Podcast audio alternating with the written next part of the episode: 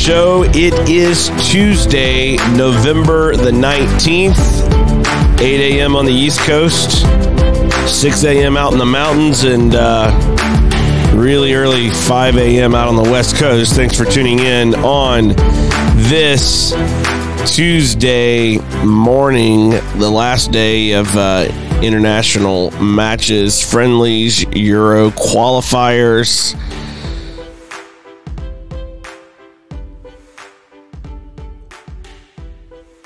If you didn't get a chance yesterday to watch Spain play against uh, Romania, I believe was their opponent, um, it was impressive. And um, you know, we we've heard all of this this talk uh, for a while uh, about you know the way that the U.S. should play, the way that we aim to play, the, our philosophy, and Greg Berhalter came in um, with the same kind of posture. I'm going to implement a style of play that is based around possession, based around um, positional play. We're going to we're going to be proactive. We're going to take it to other teams, etc. Blah blah blah blah blah. The way that we play, our identity. What is our playing identity? Now, in the past, past uh, you know, U.S. men's national team has been has been known for its grit, for its its desire to work hard, and um, you know, often resulting in a counter-attacking style of play. Certainly wasn't uh, anything very beautiful to watch, uh, and and never really achieved incredible results um, in terms of the World Cup. Uh, it was it was more of a you know like we're gonna we're gonna give you a game. We're probably not gonna be good enough. We're gonna lose, maybe just barely scare you, but you'll move on, and we will not.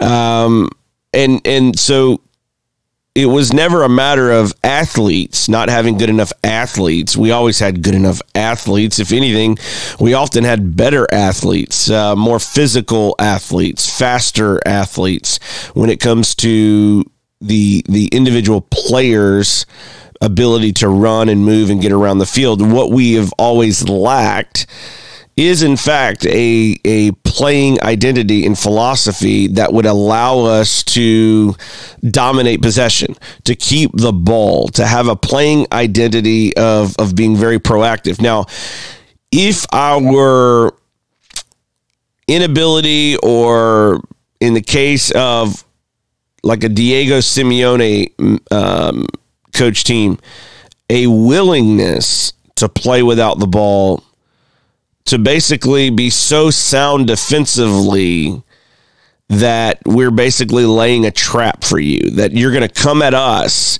and you're going to keep coming at us and and we're just going to absorb it's going to be impossible for you to score on us and we're going to wait for you to make the mistake we're going to kind of be like uh, a part boa constrictor and part cobra. We're going to pounce on you in the right moment. And until then, we're just going to choke you. We're not going to allow you in to, to have free rein at us. We're going to be very sound behind the ball when you make the mistake, and every team makes a mistake. Every team makes multiple mistakes throughout the game. When that mistake comes, we are going to crush you. We are going to pounce on you, and we are going to uh, we're going to get you. So there there doesn't have to be one philosophy, one style of play to be successful. You can be successful in, in a, in in different ways.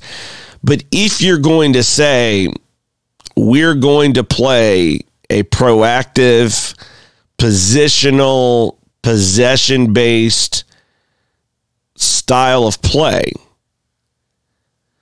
then you've got to be able to execute that against Canada. We had like 36% possession at home. We couldn't keep the ball.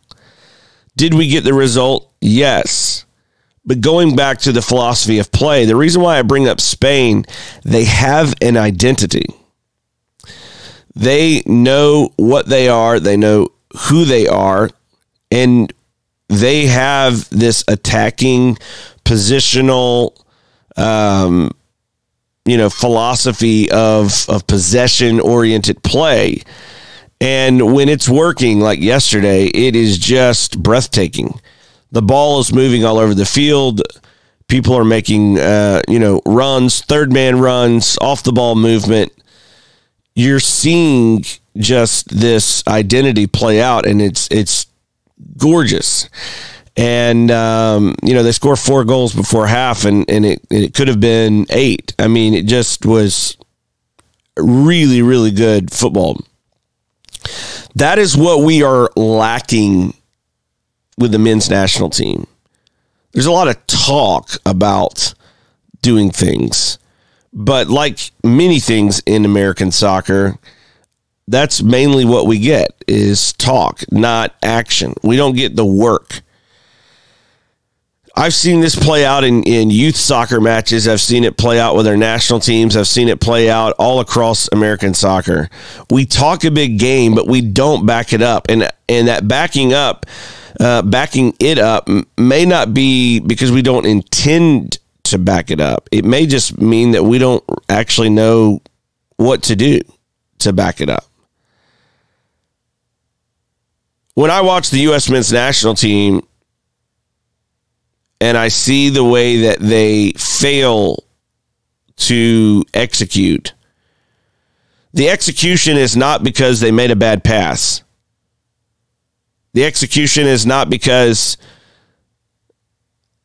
they're incapable of learning. They're not they're not dumb. There's not a lack of intelligence. What you're seeing when with this lack of execution is a lack of teaching. Whenever I watch the U.S. men's national team, it reminds me of a lot of what I see in youth soccer when it comes to teams that try to teach possession. So they'll they'll it's kind of like reading over the Cliffs notes, right? So they will say we're going to use our goalkeeper, we're not going to punt it down the field or, or, or try to avoid that as much as possible. Um, we're going to try to play through our our back line, etc. And so they talk about a few things very surface level, but they never finish the details. So when the goalkeeper has a has a goal kick, where do the center backs go specifically on the field? Do they shift if there's pressure? Where do the outside backs go?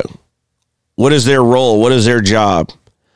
And depending on how you want to play, how you want to play out may determine how you set up.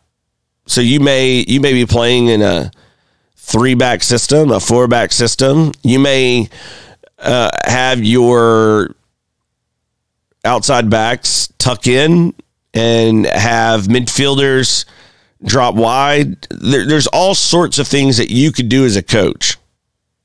So there, it's not that, that there's one template, one playbook that you have to teach. But the point is, you have to teach. You have to teach the details. Spain doesn't play the way they play because they say go run around and just pass the ball back and forth.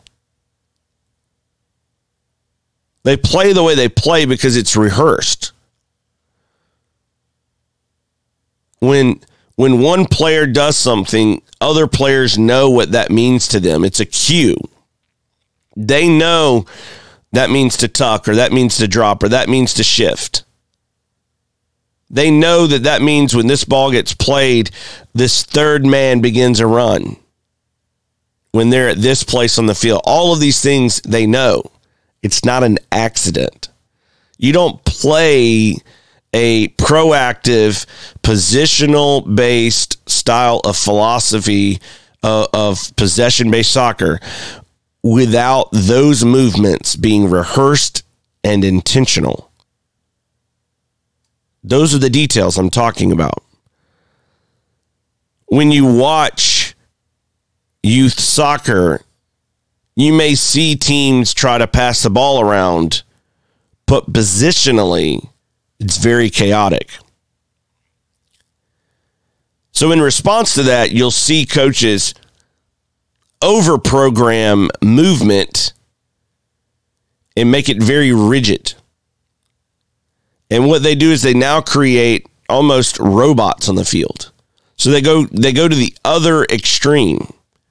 They'll say if you're a 4 or a 5, you never go here here here and here. You always stay here. Well, if that's the case, don't watch Spain. Because you will see in Spain total football. Now, I'm not a Sergio Ramos fan. I'm a Barcelona supporter. And that's not the only reason I'm not a Sergio Ramos fan. I'm just not a, Ramos fan. However, when you watch Spain play, he picks his moments to go forward. Whenever Gerard Piqué was playing with the Spanish national team, same thing. He still does that at Barcelona.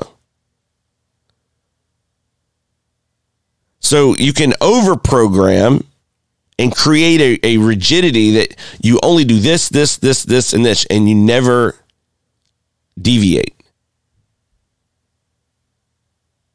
You try to do a computer programming of your players you run this sequence over and over and over again. This is the only thing you do. This is the only way you could do it.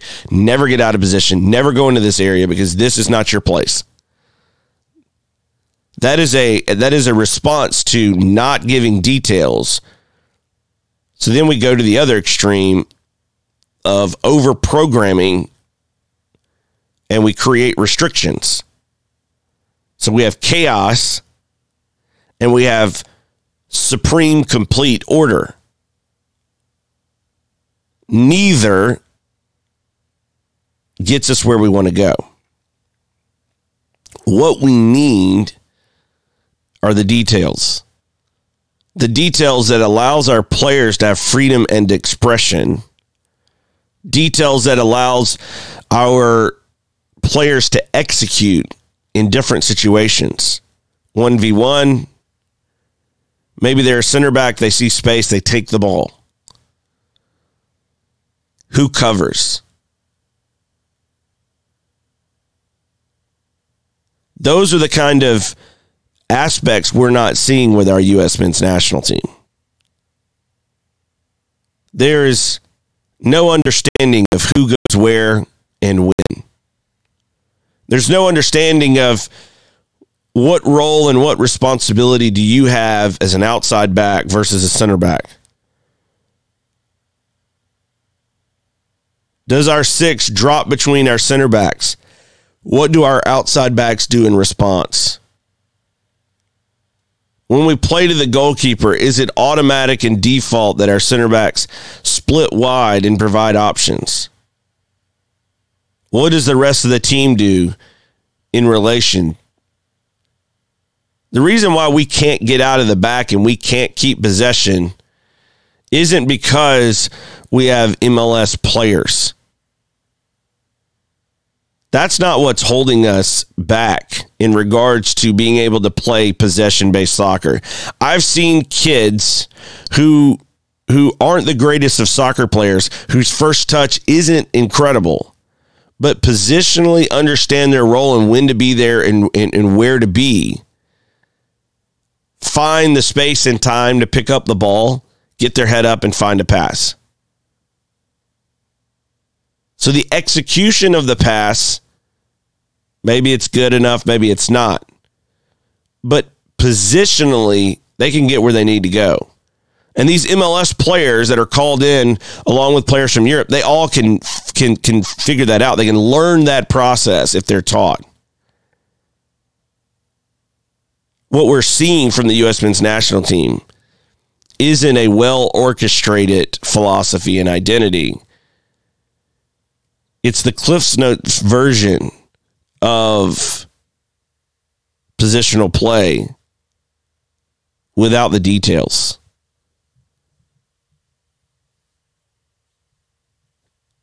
It's not good enough. Spain reminded us yesterday of what could be, and we have the talent to do it. Do we find the right people to get us there? That is the question. Our sponsor this half hour is Duktig Brand, D U K T I G brand.com. And um, in most places in the country, it's it's getting cooler and it's getting colder, and it's time for you to gear up. Go to duktigbrand.com. Use promo code DW Show when you place your order and get 10% off of your next order. We'll be right back after this with Chris Kivlehan.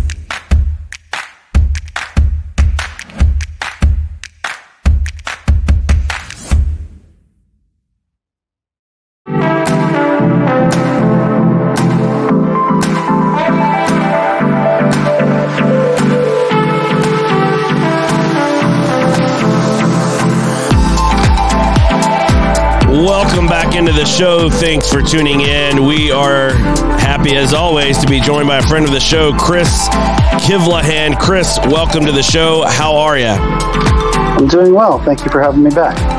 Thanks for uh, being back on, as always. I uh, wanted to uh, bring you on to talk a little bit about some of the things uh, swirling around American soccer, one of which uh, took place this past weekend. The uh, NPSL annual owners meeting took place in Nashville. Um, there were some bits and pieces that started to leak out, and I know you were sharing a, a few of those things that you um, were covering and, and had heard uh, what things of note did you kind of learn about uh, coming out of the weekend?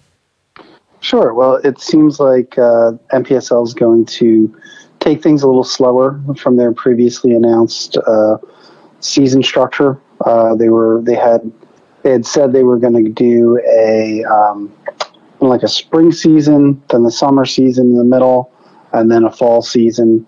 It looks like 2020 it's just going to be the Members Cup again, you know, or a similar tournament to the Members Cup. I assume they'll keep the branding the same. Uh, and then they'll implement a fall to spring season, uh, you know, for 2021.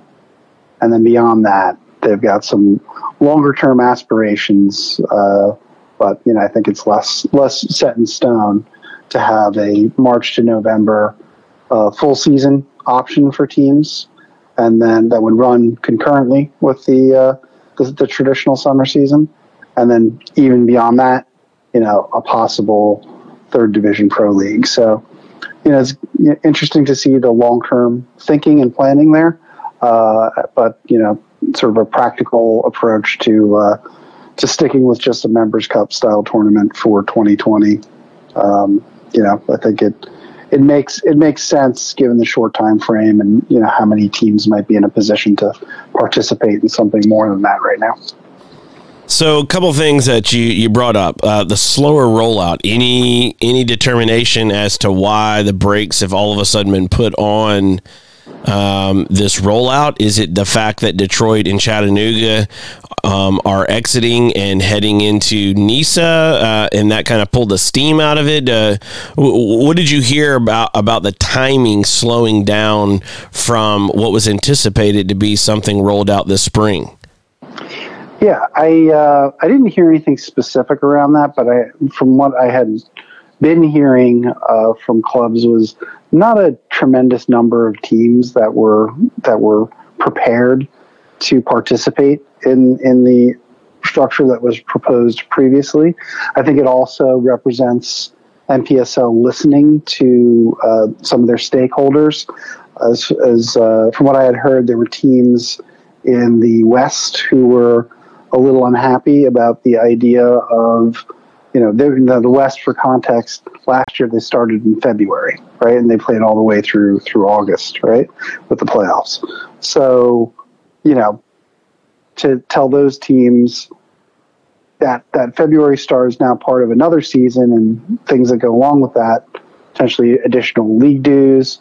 They'd already been doing that, right? So you see in the in the new structure, it sounds like they've kind of accommodated uh, those teams, you know, and that objection that they had received. Um, so I think you have a little bit of listening to uh, to the to the constituents, and then you also, I think, just have the practicality of the teams that were most prepared to participate in that left. So, looking at this uh, 2021 rollout, and you, you mentioned fall to spring, which is my preference. I, I think we're so um, backwards and idiotic on some of the things we do in American soccer. One of which being that we kick off in the spring and we finish up in like October, November, uh, when we can get no visibility for the sport, as opposed to finishing up late spring when the calendar's really much more wide open and and even TV uh, networks are are clamoring for programming that time of year. Um, but you mentioned fall to spring, a rollout uh, fall to spring, and and still keeping their classic summer season afloat, uh, which which doesn't really make any sense to me why the league as a whole would be trying to keep you know a foot in both buckets. Uh, why not go all in? Why why not make a decision uh, and, and embrace the sport the way it needs to, to be played in terms of a of a full season setup, but then turn around as you mentioned and then go well. Maybe we'll look at in three or four years the idea of flipping it and going spring to fall. Like, what is this? Is this just, are these just thoughts thrown against the wall? Um, different people, like why the back and forth, wishy washy? You know, fall to spring, spring to fall. We play summer, we don't play summer. Where is all of this? Yeah, and I think it's important to point out that um, you know in the in the phases of the uh, of the the plan, uh, you know the the first two phases are kind of more solid, right? Which is the we're going to have a members cup style tournament in 2020, and then we're going to start fall to spring, uh, you know, in 2021, are more sort of solidly drawn out.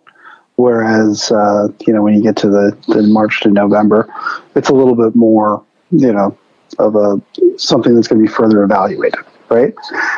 So, um, yeah, that that being said, I mean, I think the summer season, if you remember back to the materials that that NPSL released when they first announced this, the summer season is seen as kind of the core of NPSL, right? And I think there are plenty of teams that are happy with that and don't want to do any more than that, right? They're happy to be a team that takes on college players in their off season and uh, you know gives them a place to play and you know has sells you know has like five or six home games and maybe they make the playoffs maybe they don't you know maybe they go to the open cup maybe they don't. Uh, i think there's plenty of teams who are happy with that existence right? So the summer season's for them. Not all of those teams are going to want to participate in a longer season and, and i think that's fine right? Uh, but there's a number of constituents who who also want a longer season. So I think that's the rationale behind having two different season options. Is that some teams are better suited to stick to the summer, uh, you know, program. So let them do that.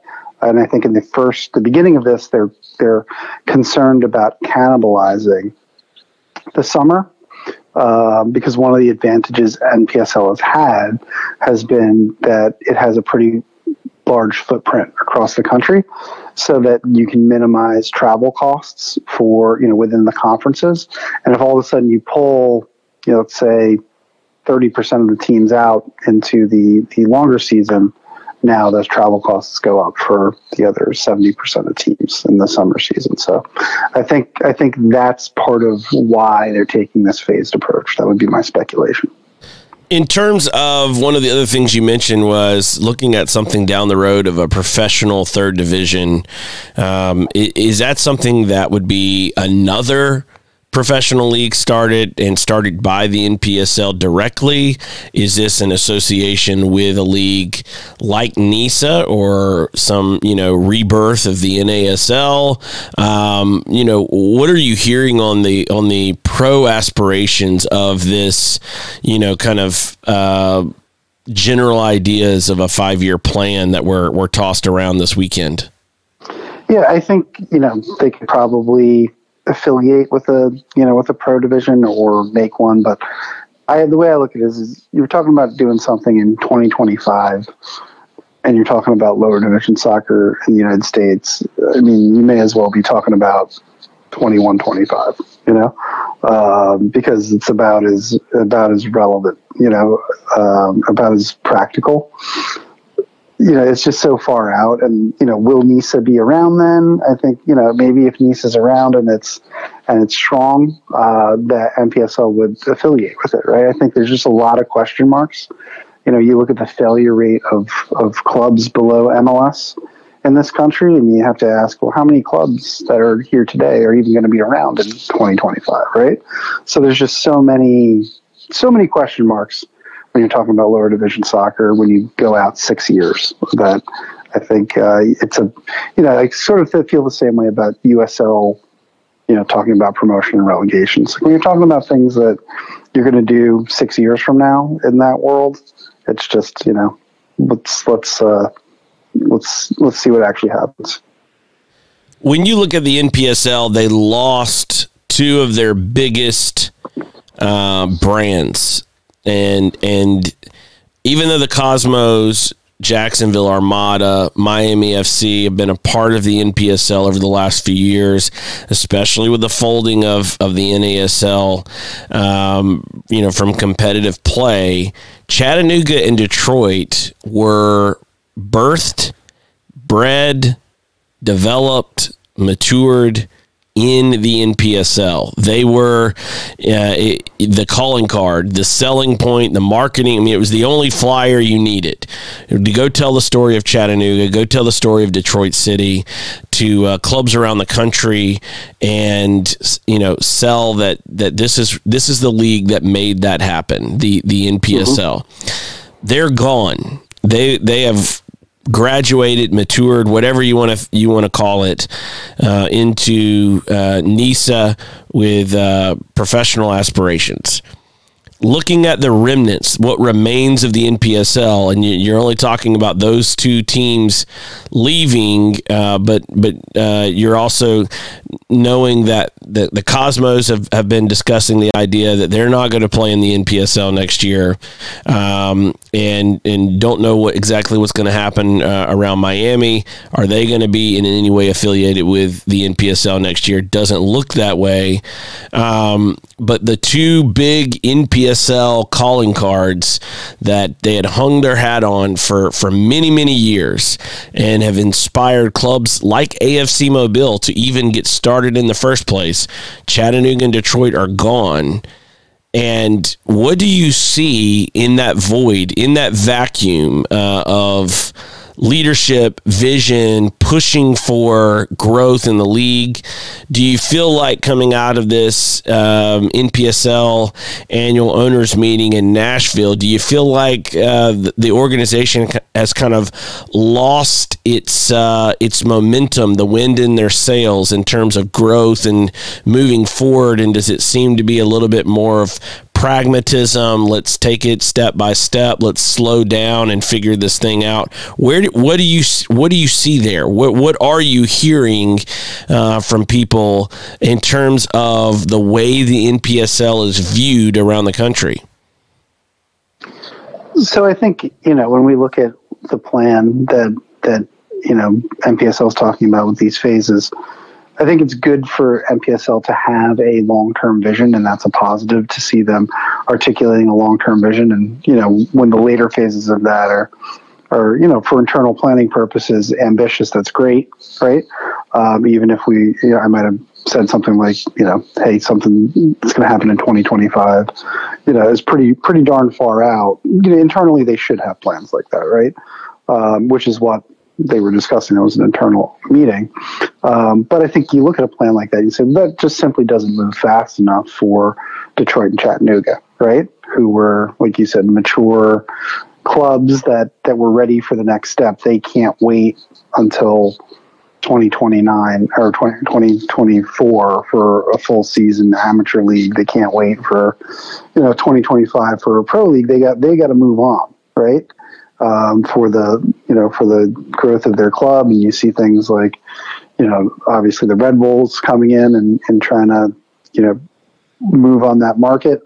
You know, fortunately, Chattanooga FC did a good job of, of repelling that, but um, you know that that's that's a risk. You know, if these clubs develop, you know, develop the fan base, someone else could come in and try to capitalize on that and take their momentum away if if they don't progress themselves, right? So clearly, the NPSL plan doesn't move fast enough for Detroit and Chattanooga, but it may move fast enough for a large number of other clubs that are not as mature right now. Um, so I think when we talk about the post Detroit and Chattanooga NPSL, I think that's something that NPSL has to be thoughtful about is who are we, you know, after these two clubs have left. Part of what came along with Detroit and Chattanooga was sort of an anti-establishment, um, you know, vibe, right, uh, toward USSF.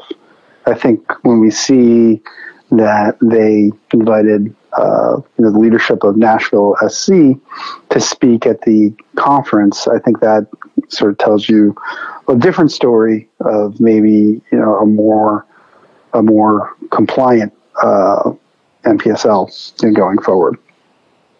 At least it suggests it. I think. It was definitely one of the most bizarre things I can recall in recent uh, American soccer uh, to to see a an organization that ditched you in a in in, in a in a in a very um, there's still a lot of of people that feel like they were done wrong in the way that all went down, leaving the NPSL, going into the USL, and then now the USL shifting into MLS. Um, to bring that, what has become of that original organization, uh, to bring someone in to speak at your meeting when this this entity uh, originally was a part of your organization. And basically left you at the altar. And uh, and then you're inviting uh, inviting her back into your house. Uh, it was a, it was definitely bizarre. Um, and I saw you know a lot of, of, feedback online going what in the world is going on? Um, what was your impression of that? Because that to me was a really really weird moment for uh, the NPSL yeah, I think there's a couple different ways of processing it. You know, one you could look at it and say, you know, the the you know this person who was going to speak, you know, was you know a highly qualified individual who had a lot of you know practical knowledge that could be shared with the teams, and you know, of course, that's great, right? I think the the message that gets sent by having Nashville, uh, you know, SC there is a message of well, now is it is it aspirational for NPSL teams to move to USL? Right? Is that something that uh, that is seen as uh, as as the track going forward? Uh, as a positive track. You know, the problem with that, of course, is that USL League Two competes directly with NPSL for teams. So, um, you know, it's just it's, it's sort of a strange message that uh, I think you can you can certainly choose to interpret in a relatively innocuous way, but I think as we're sort of seeing where NPSL is post Detroit and Chattanooga, it's it's it's a little curious, right, for those of us who've been paying attention for a while to say, oh wow, so I guess the, what Nashville did is now you know something you're going to hold up. You know that that's kind of weird, right? Um, you know, and it raises it raises some questions. I think uh, certainly I, I, was I was somebody who looked at the way you were describing as like that's kind of a strange choice given the history there. Um, but you know, uh, I guess we'll we'll see more you know, in the future as to what the what the you know what more comes from that type of thing. When we look at the um, you know levels beneath the professional um, professionally sanctioned league, so that's Major League Soccer for the audience, USL Championship, NISA, USL League One, and then that kind of rounds out the men's side, and then you have the NWSL on the women's side. Um, but beneath that, you have the NPSL and USL League Two that kind of you know try to make the claim that they're they're they are the de facto you know fourth division of American soccer. I although you know U.S. soccer has never set up any kind of sanctioning standards to operate as a fourth division league uh, in the country. So they claim, like, well, we're going to be the fourth division league, uh, and this is the way we're going to kind of market ourselves. You know, to communities that we're kind of de facto fourth division. And as you mentioned, USL's operating League Two in the same space at the same sanctioning level as the NPSL, and then uh, seeing today this this announcement of another regional league being birthed uh, up up in the Midwest uh, out of Ohio. Um, when we look at the landscape of all of the soccer leagues, regional, national, beneath uh, those top three professionally sanctioned levels. Um, are we going to continue to see in your eyes uh, and in your mind more of this uh, these announcements of regional leagues and, and staying away from in terms of big chunks uh, of teams moving into the NPSL and UPSL uh, I know UPSL have been having you know a lot of growth for a few years but it seems like recently there's been a lot less of these massive UPSL rollouts and and seeing more of these independent regional leagues pop up. What are you seeing and hearing uh, at that level of soccer? Yeah, you know, it's it's uh, it's an interesting thing because at the same time you you have uh, teams that just left the Gulf Coast Premier League, right, to uh, to join NPSL, and I don't know if they're keeping teams in the Gulf Coast Premier League. You're probably more informed on that than I am, uh, but um, you know, I think, there, I, I, I think there's been discussions. I don't think anything is settled uh, either way from the GCPL standpoint, whether they would allow them in, and also whether those clubs that are leaving the GCPL would actually field a team for sure or not. So I'm not. Yeah. Nothing's been decided as far as I've heard. Yeah, I mean there are certainly plenty of examples of, of clubs that are fielding teams in multiple leagues, right? So you can't rule it out. But um, yeah, I, I think uh, you know certainly you see leagues popping up across the country that are more regionally oriented, and and there's an element of that that makes sense because they can tailor their schedules according to whatever works best for their region, right? In terms of when they play uh, and when they take breaks. So um, I had thought there was momentum in that direction, but then the GCPL teams moving to NPSL sort of is a little bit of a monkey wrench in that. When we look at um, you know, getting into the professional sanctioned leagues, we get into NISA. Um, had uh, a little little bit of some you know bumps and bruises to start off, uh, as can be expected uh, when you are launching a new uh, enterprise uh, on the level of NISA as a as a professionally sanctioned league, uh, with Philadelphia shutting down for the fall. Lots of speculation: do they come back? Do they not? What have you heard on the Philadelphia? Uh, side uh, of the story.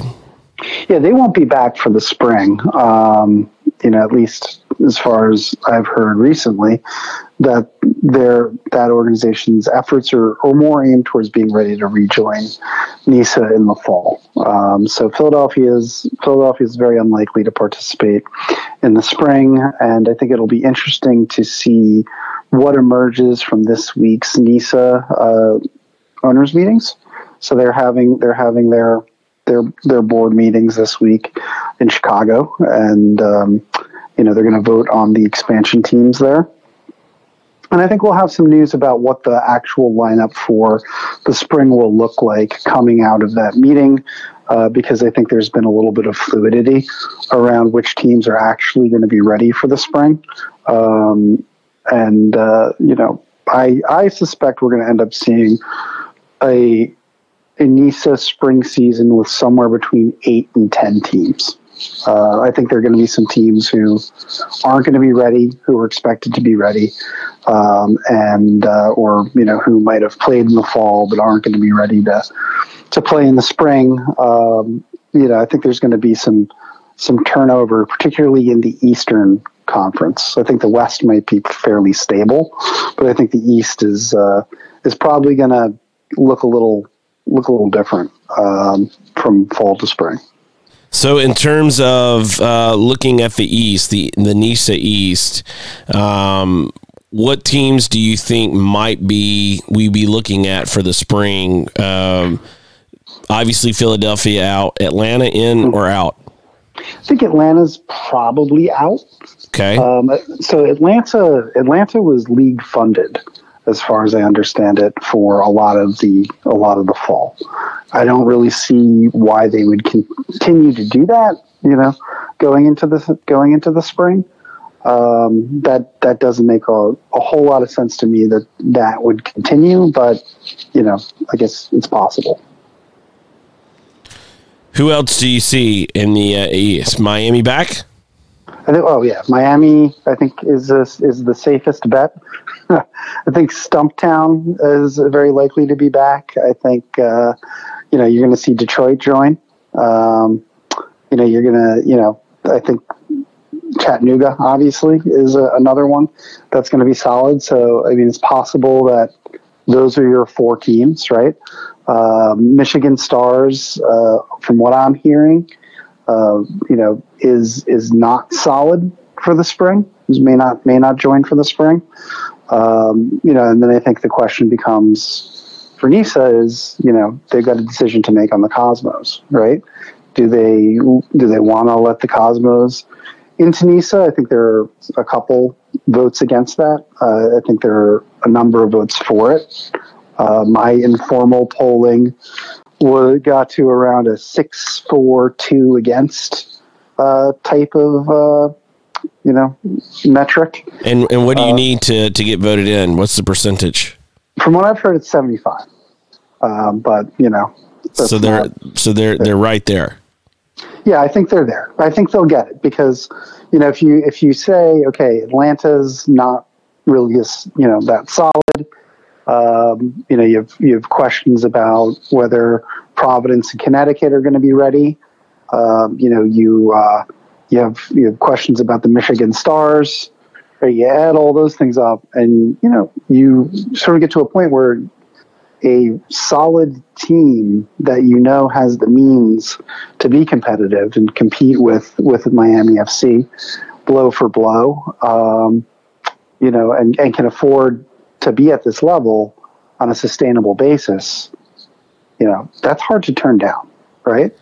Um, that's hard to say no to when you're really when you look at how the number of teams you can say about that about in the league, and it's it's uh, you know you're scratching against the level you need to be at in order to maintain sanctioning. So, so do you really do you really turn turn the New York Cosmos away under those conditions? Well, maybe, I mean, look, I, do. I, am embracing the cosmos. yeah, I don't think so. I know, don't think they do, but it's possible. Right? Yeah, they have their they have. You know, you you have to worry about the wrath of U.S. soccer if you let the Cosmos in your league, right? Uh, but on the other hand, if you don't let the Cosmos in your league, um, you really miss an opportunity uh, because the Cosmos immediately, you know, look within the United States, the name isn't what it used to be, right? There's been a lot that's gone on, um, but internationally, it's still, you know, a huge name, right? It's still arguably the most well-known U.S. soccer club in the world outside of the United States, and there are a lot of in, potential investors who would look at NISA from outside of the United States as a way to invest in U.S. soccer that is uh, more traditionally along the lines of what they're used to, right? Or at least has the intention of being along those lines, right? Without without territory rights and expansion fees and investing in your club. So I think the Cosmos bring a lot to the table from, you know, hey, this is one more team we can count on, right? Being being a solid team and the the uh, international impact of really putting NISA on the map, right? So, looking at NISA, you think eight to ten in the spring. What does that look like in the fall if you start to add in some of these teams that are may sit out the spring and, and, and prep for the fall? Does that number get closer to fourteen to sixteen? Is it eighteen to twenty? What where do you think we are in that spectrum in terms of fall twenty twenty for NISA? Fall twenty twenty, you know, so so you look at so say we're at you know eight to ten teams you had four applicants. I think there's actually a decent possibility that if NISA accepts the Cosmos, they actually ask them to play in the spring, right? So I think there's a decent possibility that if the Cosmos get in, which I think is 75% likely, right? Um, that NISA actually says, hey, could you be ready to play in the spring? Um, so then you have three more teams that have submitted applications for the fall, right? So say they accept two of them, you're at like 12 teams for the fall, right? Assuming everybody comes back. So then, you know, then the question becomes who's going to apply for for 2021. And I don't know if they're going to take applications for spring 2021 yet or if they're just going to have everybody come in in the fall. I think it probably would make sense to take teams in the spring, but you know, I, I think that the numbers could be kind of more in the 10 to 12 range for fall 2020 uh, and the 8 to 10 range for spring 2020. So a little maybe less ambitious numbers than have been thrown around before. So do you think that the pace of growth with NISA has slowed uh, since you know some of the excitement when it was first announced? Uh, uh, about a year ago, there was a lot of talk, buzz. Then it then it kind of was building up in the spring, kind of you know um, petered out, and then all of a sudden they're like, no, no, no, we're gonna get, we're gonna, we're, we promise, we're gonna get something thrown out there for the fall. They kind of you know rushed out a season through this fall. Um, you know, obviously had some troubles as we've talked about. Um, has the has the project lost steam uh, in terms of anticipated growth because at one point just a few months ago there were there were numbers about 18 and 20 teams in NISA within 18 months. It doesn't seem they're on on, on pace for that now. Is that attributable to their own mistakes? Is that attributable to management of the league? Is that USL teams going to USL instead? What, what is your assessment on that? I think I think it's more that there's there are a lot of tire kickers right? There are a lot of a lot of groups that have kicked the tires on NISA and um, are in wait and see mode, right? Uh, before they really want to take action. I mean, you talk to, you know, you, you look at you look at some of the teams that are in NPSL who might be in a position to move up. You know, let's say a Jacksonville, right? Well, they kind of want to worry about getting their stadium built. Then they're going to look at what the landscape looks like in 2021, right? You look at Milwaukee Torrent. They want to kind of sit on the sidelines for a little bit and see how things shake out and then look at going pro in 2021, right? So I think you have a lot of that. Those are two that, that names we know, right? But there are also investor groups who we don't really know a whole lot about, who I think have the same mentality of let's just see how this thing shakes out, you know, before we you know spend a, a couple million dollars that we're never going to get back in terms of the total cost of owning a third division team.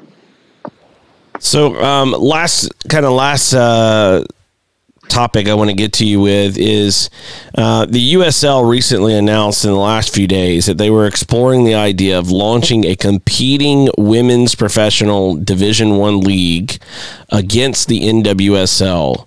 Um, have you heard uh, in, in that story coming out? Have you heard any? explanation as to why they would entertain their own first division league versus you know their their team owners joining the NWSL? Is it just to keep the franchise fees in in the USL with Papadakis and company, or like what what is the motivation for creating a second first division uh, you know competing league with the NWSL? You know, I I, I can only speculate. Uh, you know that probably they look at the NWSL as as a league that isn't that strong, right? That if the USL put a you know more attentive central office together and uh, you know followed kind of the USL roadmap for building a league, they already have a bunch of teams within the USL system that could you know expand into having uh, a women's team that you know maybe they could build something and then you have what happened with the NASL occur where teams begin to defect until there's just a you know the the the other league has lost too much blood right uh, and then it's you know teams come over or or they die right so that that I think is what history would tell us uh, is likely the the plan, but who knows? Um, you know, I think USL does a good job running the type of leagues that they run. So, um, you know, we'll see where it goes, right? We will see where it goes. That is a good way to leave uh, leave it for today, for sure. Chris, how can people follow your work, read more about what you're covering in the world of American soccer? Sure. So uh, I write for Midfield Press. That's midfieldpress.com.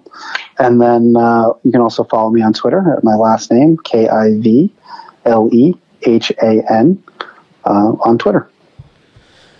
Perfect. Well, Chris, thanks for coming on the show. As always, we always enjoy talking with you and uh, getting your thoughts on uh, the comings and goings and uh, all of the things happening within American soccer. So, appreciate uh, you coming on the show today and uh, spending some time with us. We look forward to having you back on again soon. Awesome. Thanks. Me too. Thank you. That is Chris Kivlehan of Midfield Press.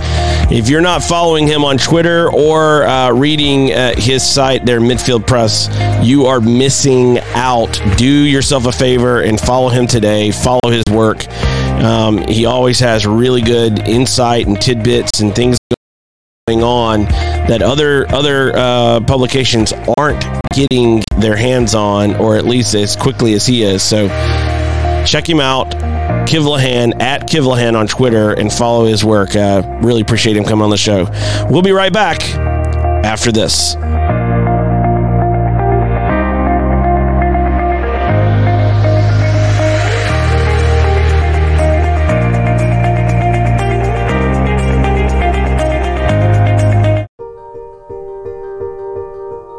No one, no man, no woman, no child should ever have to drink green water with bugs, with algae, with disease in it. Bad water and a lack of toilets kills more people than all the wars in the world. We know how to bring clean drinking water right now to every single person on earth. And when you can bring water into communities, it truly transforms them, it changes everything. Or you could know that you'd made a difference. You could know that you had truly impacted the life of a family, of a community, of a region. There was either clean water or there wasn't. We believe in a world where every single person has clean and safe water to drink, and we will continue fighting until that happens.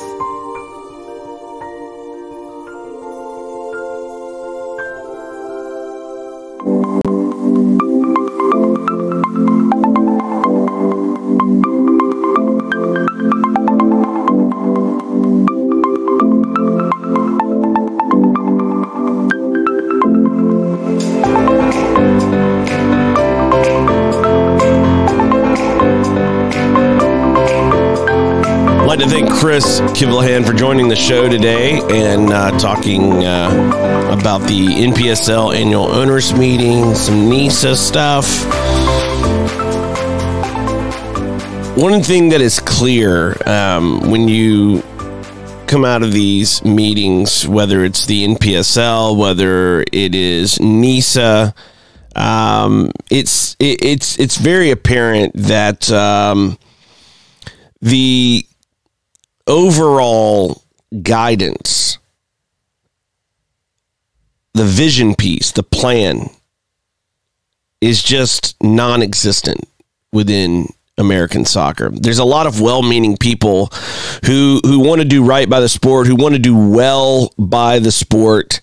They want to build something um, but even in talking to to people who in, even in the in the last few days about you know what can we do to fix things? How can we make something better? What what what can I do to help? Here's here's what I would like to see happen. Here's what I and in every one of those conversations, I've found that there's been kind of a, a zeroing in, a focus on a piece, but not the whole, and that is where we have issues the USL is focused on the USL. It's their business. It's it's what they are about.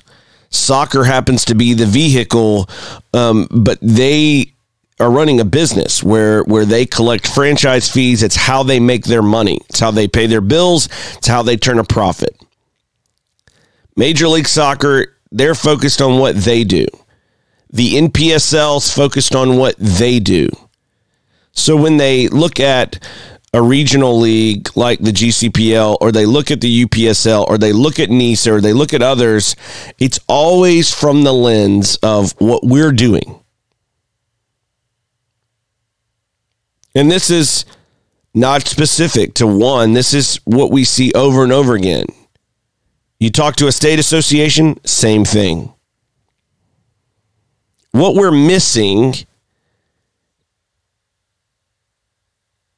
I don't think it's a great mission statement, but what we are missing is a vision based off of U.S. soccer's mission statement, which is to make soccer the preeminent sport in all its forms here in America. Now, I don't think that's good enough. I don't think it's a good enough mission statement. We've talked about it on the show. I think that our mission should be that we become the greatest soccer country on earth. I think that should be our mission, and that we should not stop until we achieve that mission. And even then, we should be trying to continue to get better, to, to continue to excel, continue to improve in all areas. But that should be our mission. That should be what drives us to create goals and systems. And the reason why I bring this up here at the end of the show is that when I look at all of the things going on, people are trying to figure out solutions. They're trying to figure out a way to make things work. Well, if we just fix this, if we if we can start a league here, if we get our league doing this, and then you know maybe we can get this connected later and this. It's like building a house saying if i can just like build the perfect bathtub if i can just build the perfect fireplace the rest of the house will come together. If if i could just square up that one wall the whole house is going to make sense. We wouldn't build a house without a house plan, without a set of drawings that gives us direction, that gives us a sense of purpose. And that is what we need a plan to go forward. Thanks for watching the show. Thanks for tuning in. As always, you can watch the show on facebook.com forward slash WRKMN or at danielworkman.com. You can also follow me on Twitter or Instagram at Daniel Workman. Thanks for watching. We'll see everyone again tomorrow.